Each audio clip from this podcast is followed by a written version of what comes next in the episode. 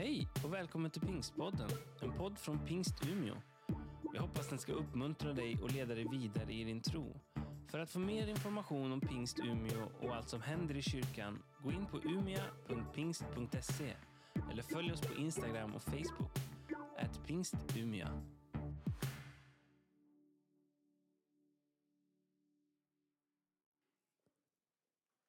Innan jag går in på själva predikan så ska jag göra ett svep över Apostlagärningarna 27.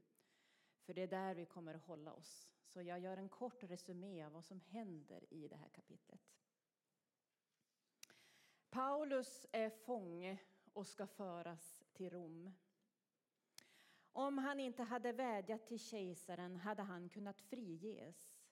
Det är övergången till kapitlet. Och rubriken är Resan över Medelhavet. Paulus och vännerna Lukas och Aristarkos steg ombord på ett fartyg som skulle till hamnar i Asien, nuvarande Turkiet. Skeppet gick in i Sidon och Julius, officeren från kejsarbataljonen, behandlade Paulus väl. Det var motvind och så till slut kommer man till Myra i Lykien och då fick officeren tag på ett annat fartyg från Alexandria som skulle till Italien. Det var en långsam seglats. Det var motvind igen och så kommer man till goda hamnarna. Den här tiden på året var det väldigt riskfyllt att segla. Och Paulus han varnade skeppsrådet, men de lyssnade inte på honom utan, utan officeren litade mer på skepparens och fartygets ägare. För platsen de var på, den var olämplig som vinterhamn. Man tänkte, vi försöker att nå Phoenix och övervintra där istället. Och en sydlig bris blåste upp. och Man tänkte, ja vi passar på, vi tar den här vinden och så ger man sig iväg. Men hinner inte långt förrän en våldsam storm, nordosten, sveper över skeppet. I lä av ön Kauda så då bärgar man skeppsbåten som håller på att försvinna i havet. Och man stagade fartyget, lindar trossar runt det som en försiktighetsåtgärd. Och man vräker en del av lasten i sjön och det som är löst ombord. Nu ska jag läsa några verser. Jag läser från vers 20 i Apostlagärningarna 27. Varken sol eller stjärnor visade sig på flera dygn och stormen låg hårt på. Till slut förlorade vi allt hopp om räddning. Ingen hade nu på länge fått någon mat. Paulus steg då fram bland dem och sa Ni skulle ha lytt mitt råd och inte gett er ut från Kreta så hade ni besparat er dessa strapatser och förluster. Men nu uppmanar jag er att vara vid gott mod. Inga liv ska gå förlorade, bara skeppet. I natt kom nämligen en ängel till mig från den Gud som jag tillhör och som jag tjänar och han sa Var inte rädd Paulus. Du ska stå inför kejsaren och alla som är med dig ombord har Gud skänkt dig. Var därför vid gott mod. Jag litar på Gud. Det blir som han har sagt mig, men vi kommer att drivas i land på någon ö. Och på det fjortonde dygnet så förstod sjömännen att ja, men nu börjar vi närma oss land, för man lodade och kollade havsdjupet där. Och de var lite listiga de här sjömännen. De tänkte, vi smiter, vi tar skeppsbåten. Jag läser igen från vers 31. Då sa Paulus till officeren och soldaterna, om inte de där stannar kvar ombord är ni förlorade. Då kapade soldaterna linorna och lät skeppsbåten driva i land. Innan det dagades uppmanade Paulus alla att äta. Nu har ni varit utan mat i fjorton dagar och inte fått någon näring. Därför råder jag er att äta. Det behöver ni för att kunna klara er. Ingen av er ska nämligen mista så mycket som ett hårstrå. Sen tog han ett bröd, tackade Gud inför dem alla, bröt det och började äta. Då repade alla mod och intog föda. Allt som allt var vi 276 personer ombord. Till slut så måste man vräka hela lasten i sjön. Skeppet gick på ett rev och började brytas loss. Och soldaterna tänkte, ja men då måste vi döda fångarna så de inte rymmer. Vars nu de skulle ha tagit vägen kan man ju undra. Men officeren hindrade och ville rädda Paulus och de andra. De simkunniga får i först och sen tog man sig i land med hjälp av varann och med hjälp av brädor och plankor från båten. Och man hamnade på Malta. Det är kapitel 27 i väldigt koncentrerad form. Låt oss be. Herre, tack för ditt levande ord. Tack heligande att det bara är du som kan göra den här texten levande. Vi inbjuder dig heligande att, att leda den här stunden. Herre, gör oss öppna för, för ditt tilltal. Du vet vad vi behöver bättre än vi vet det själva.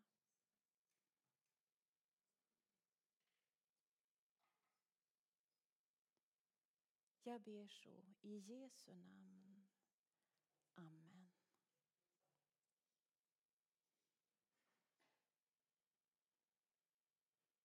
Jag ska börja med ett erkännande. Jag har läst en bok av Hans Weichbrot som heter Genom stormen som är kapitel 27 i Apostlagärningarna. Så vissa tankar kommer därifrån helt enkelt. Så är det. Och jag har valt att använda den rubriken på min predikan. Genom stormen. Vi ska börja med att stanna till vid anledningen till att Paulus och de andra hamnade i stormen.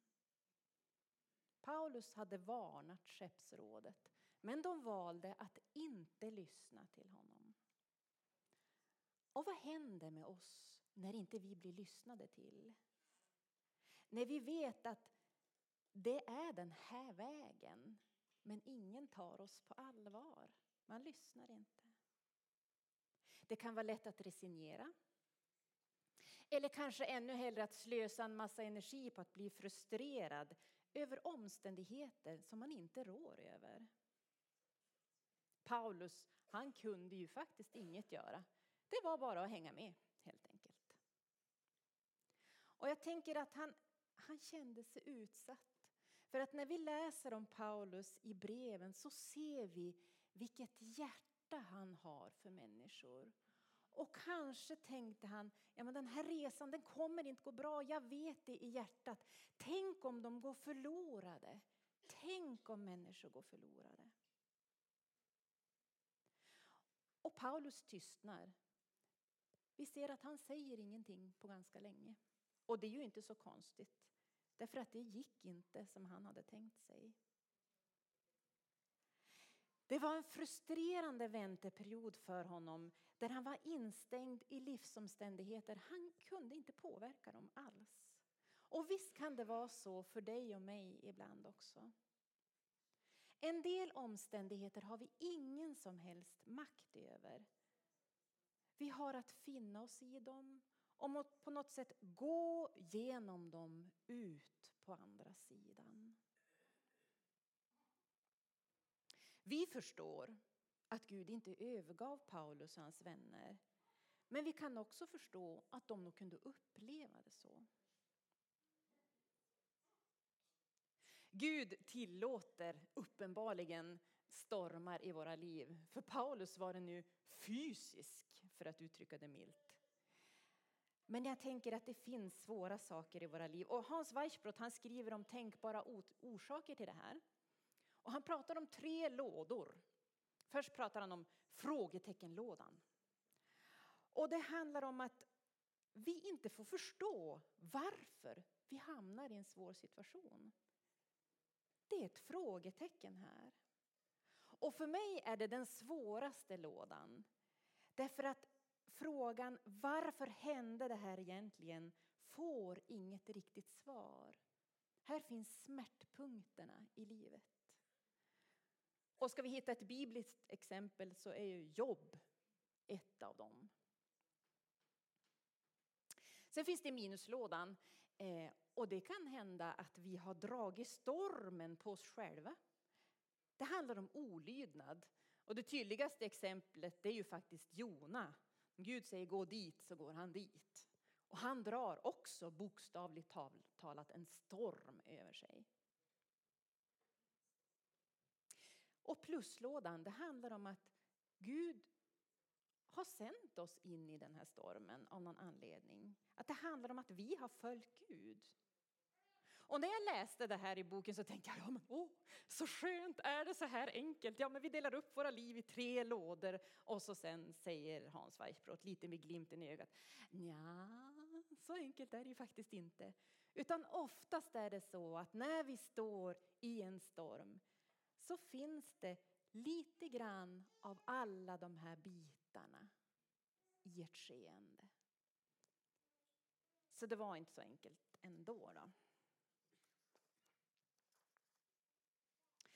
Lukas, han beskriver ett dramatiskt skeende. Direkt satt, översatt från grekiskan, grekiskan så står det att en tyfonisk vind kastade sig över skeppet. Vilken turbulens det måste ha orsakat. Och fartygen på den här tiden de hade ingen djup köl. Och så länge man kunde hålla fartyget upp mot vinden så kunde man kontrollera det. Men när inte det var möjligt längre så fångas ett skepp av stormen. I lä av ön Kauda så gör man det man kan. Man förstärker skeppet med trossar och man bärgar skeppsbåten. Men sen tar vinden skeppet igen och skeppet blir vindens fånge på något sätt. Och man kunde inte navigera. Man hade ju förstås inga GPSer, men man hade inga kompasser heller. Utan det var solen och stjärnorna och månen man hade. Och man såg inte, för det var ju moln överallt, så då var man alltså vilse också, till råga på allt.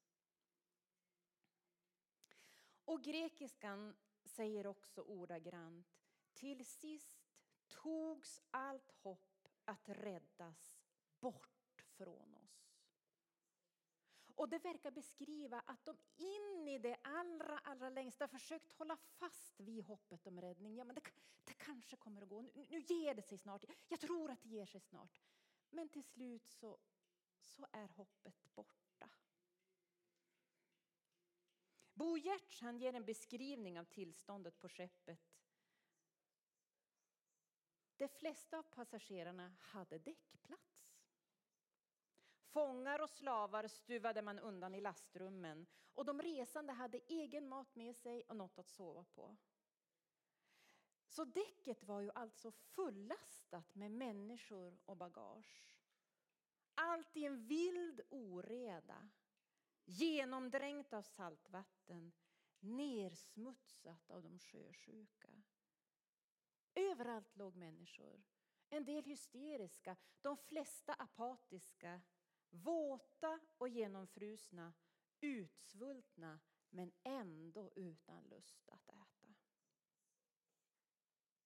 Inte konstigt att de förlorade hoppet, tänker jag. Och det är lite konstigt med mig då.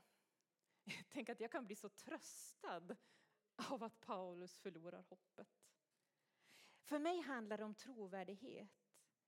Paulus han skriver ärligt och naket i sina brev och läkaren Lukas som har beskrivit det här skeendet, han håller sig till sanningen.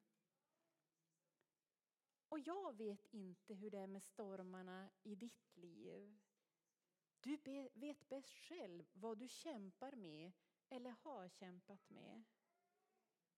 Ibland tror jag att det är lite förbjudet, lite tabu att tala om att vi som kristna faktiskt kan förlora hoppet. Därför att vi vet att vi har något att hoppas på. Det står ju överallt i Bibeln om Guds trofasthet, om hoppet. Till exempel bara i Romarbrevet 5 så står det och hoppet sviker oss inte, ty Guds kärlek har utgjutits i våra hjärtan. Vi vet att vi har något att hoppas på. Vi vet att Jesus är den fasta klippan. Vi vet att Jesus aldrig sviker. Men vad händer då vi ändå förlorar hoppet? Magnus Malm har uttryckt det så här, och jag vet inte om han i sin tur har tjuvat det här från någon kyrkofader eller något. Men han säger i alla fall så här. Sanningen, hur oandlig den än kan vara, för oss alltid närmare Gud. Vi brukar säga att ärlighet vara längst. För mig är det så att jag vet att Gud aldrig någonsin lämnar mig, ger upp om mig eller överger mig. Jag vet det, men ändå kan jag förlora hoppet mitt i stormiga omständigheter. Jag är kluven därför att min erfarenhet där och då säger det är kört. Jag litar inte riktigt på Guds löften. Och kanske om man skulle då sätta en diagnos på mig skulle man säga att ja, men hon den där pastorn hon lider av, lider av tillitsproblematik eller något sånt. Jag vet inte. Men för mig är det ibland långt mellan det jag vet och det jag litar på och tror på. När upplevelsen och erfarenheten säger att Gud övergivit mig så talar den sanningen starkare och skymmer det som är ännu sannare om varje situation vi kan möta. Att Gud, att Jesus alltid, alltid är med i stormen. Att Gud aldrig i evighet skulle överge någon enda av oss. Men det jag upplever som sant och det du kan uppleva som sant måste få uttryckas, sägas högt och erkännas. Ibland tror jag att våra fromma fasader kan vara ett hinder för vår trovärdighet. Jag tänker att människor idag söker äkthet.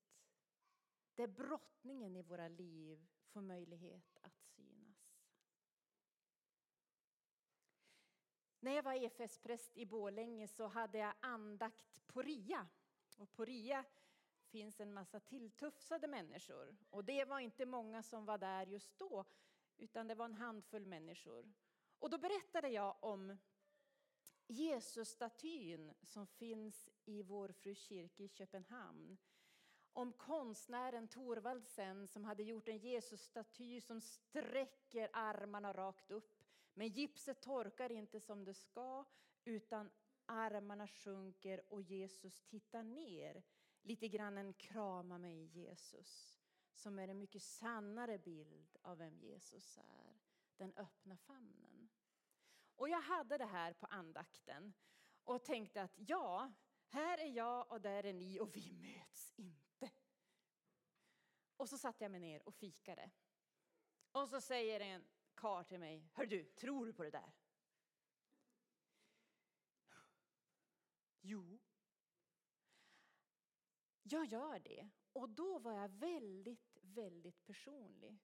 För då var det väldigt svårt i närmaste familjen för mig. Och jag delade det med honom och sa, fastän det är så här så tror jag på Jesus med de öppna armarna. Och då möttes vi. När brustenheten fick synas. Att våga visa sin brottning utan att på något sätt grotta ner sig och fastna där, det tror jag banar väg mellan våra hjärtan och gör oss äkta. Det tilltalar andra, tror jag. Vår tillit till Jesus prövas på olika sätt i våra liv. Men min stora bön och förhoppning för min del är att den här tilliten ska växa och fördjupas att de gånger hopplösheten är en verklighet, en ännu större sanning om vem Gud är ska bryta igenom. Paulus, han var ju ärlig. Han romantiserade inte över svaghet, lidande, ångest och nöd. Men han skönmålade heller aldrig verkligheten utan sa som det var. Jag ska ta två ställen ur andra Korintierbrevet. Där skriver han så här i det första kapitlet. Jag vill att ni ska ha klart för er bröder hur svårt vi hade det i Asien. Vi pressade så långt över vår förmåga att vi rent av misströstade om livet. Och sen senare i samma brev, i det sjätte kapitlet. När jag kom till Makedonien fick jag visserligen ingen ro utan plågades på alla sätt. Utifrån av strider och inifrån av fruktan.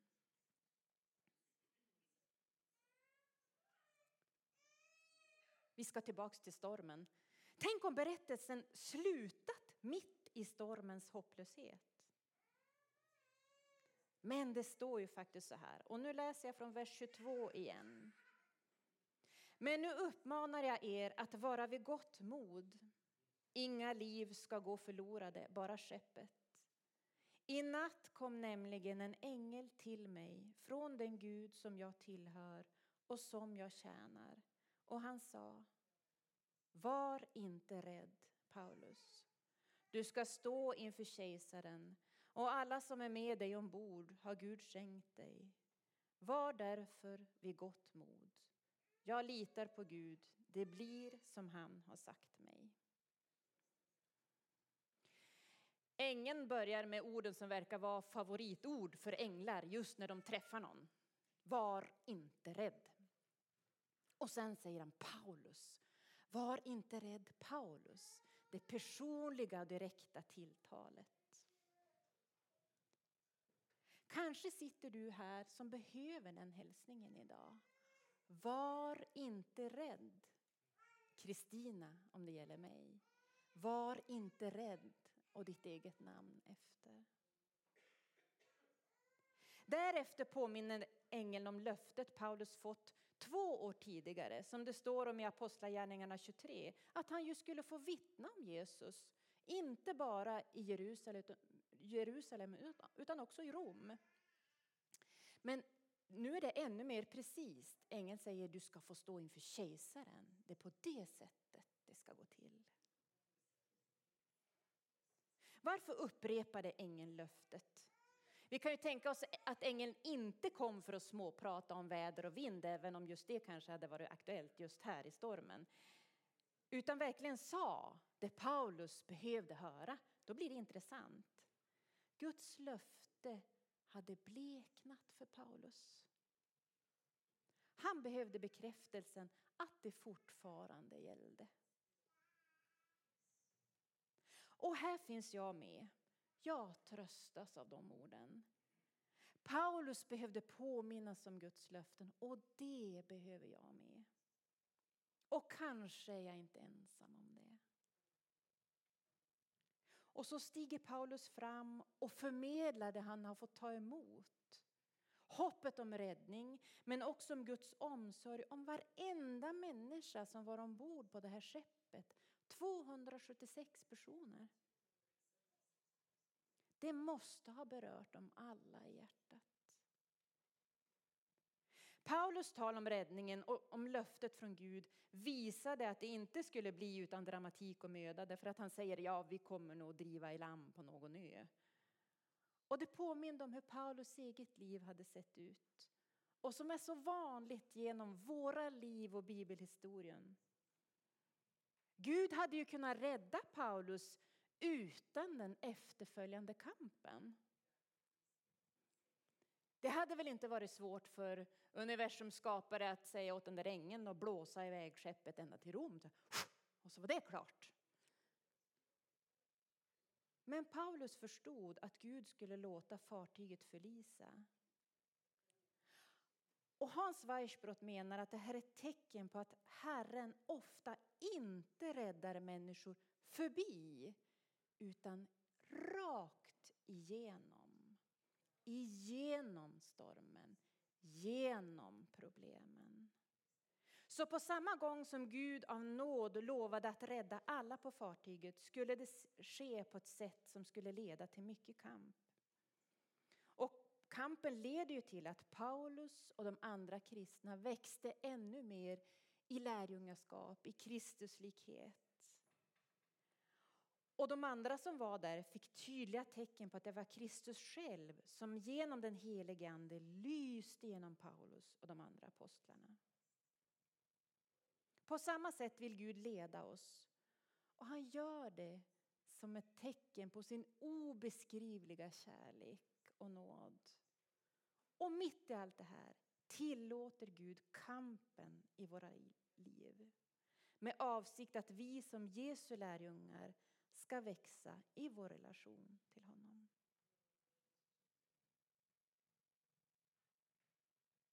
Jag ska avsluta med några verser från Jesaja, Jesaja 43. Där står det. Var inte rädd. Jag har friköpt dig. Jag har gett dig ditt namn. Du är min. När du går genom vatten är jag med dig. Vattenmassorna ska inte dränka dig. När du går genom eld ska du inte bli svedd. Lågorna ska inte bränna dig.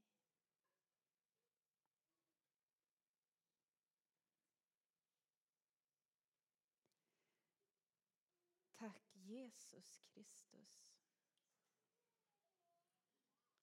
Att du är den som aldrig överger någon enda av oss. Även om vi inte ser dig då.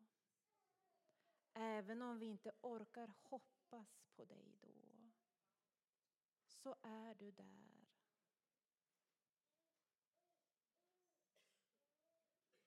Tack Jesus att du för oss genom stormen. Och att det är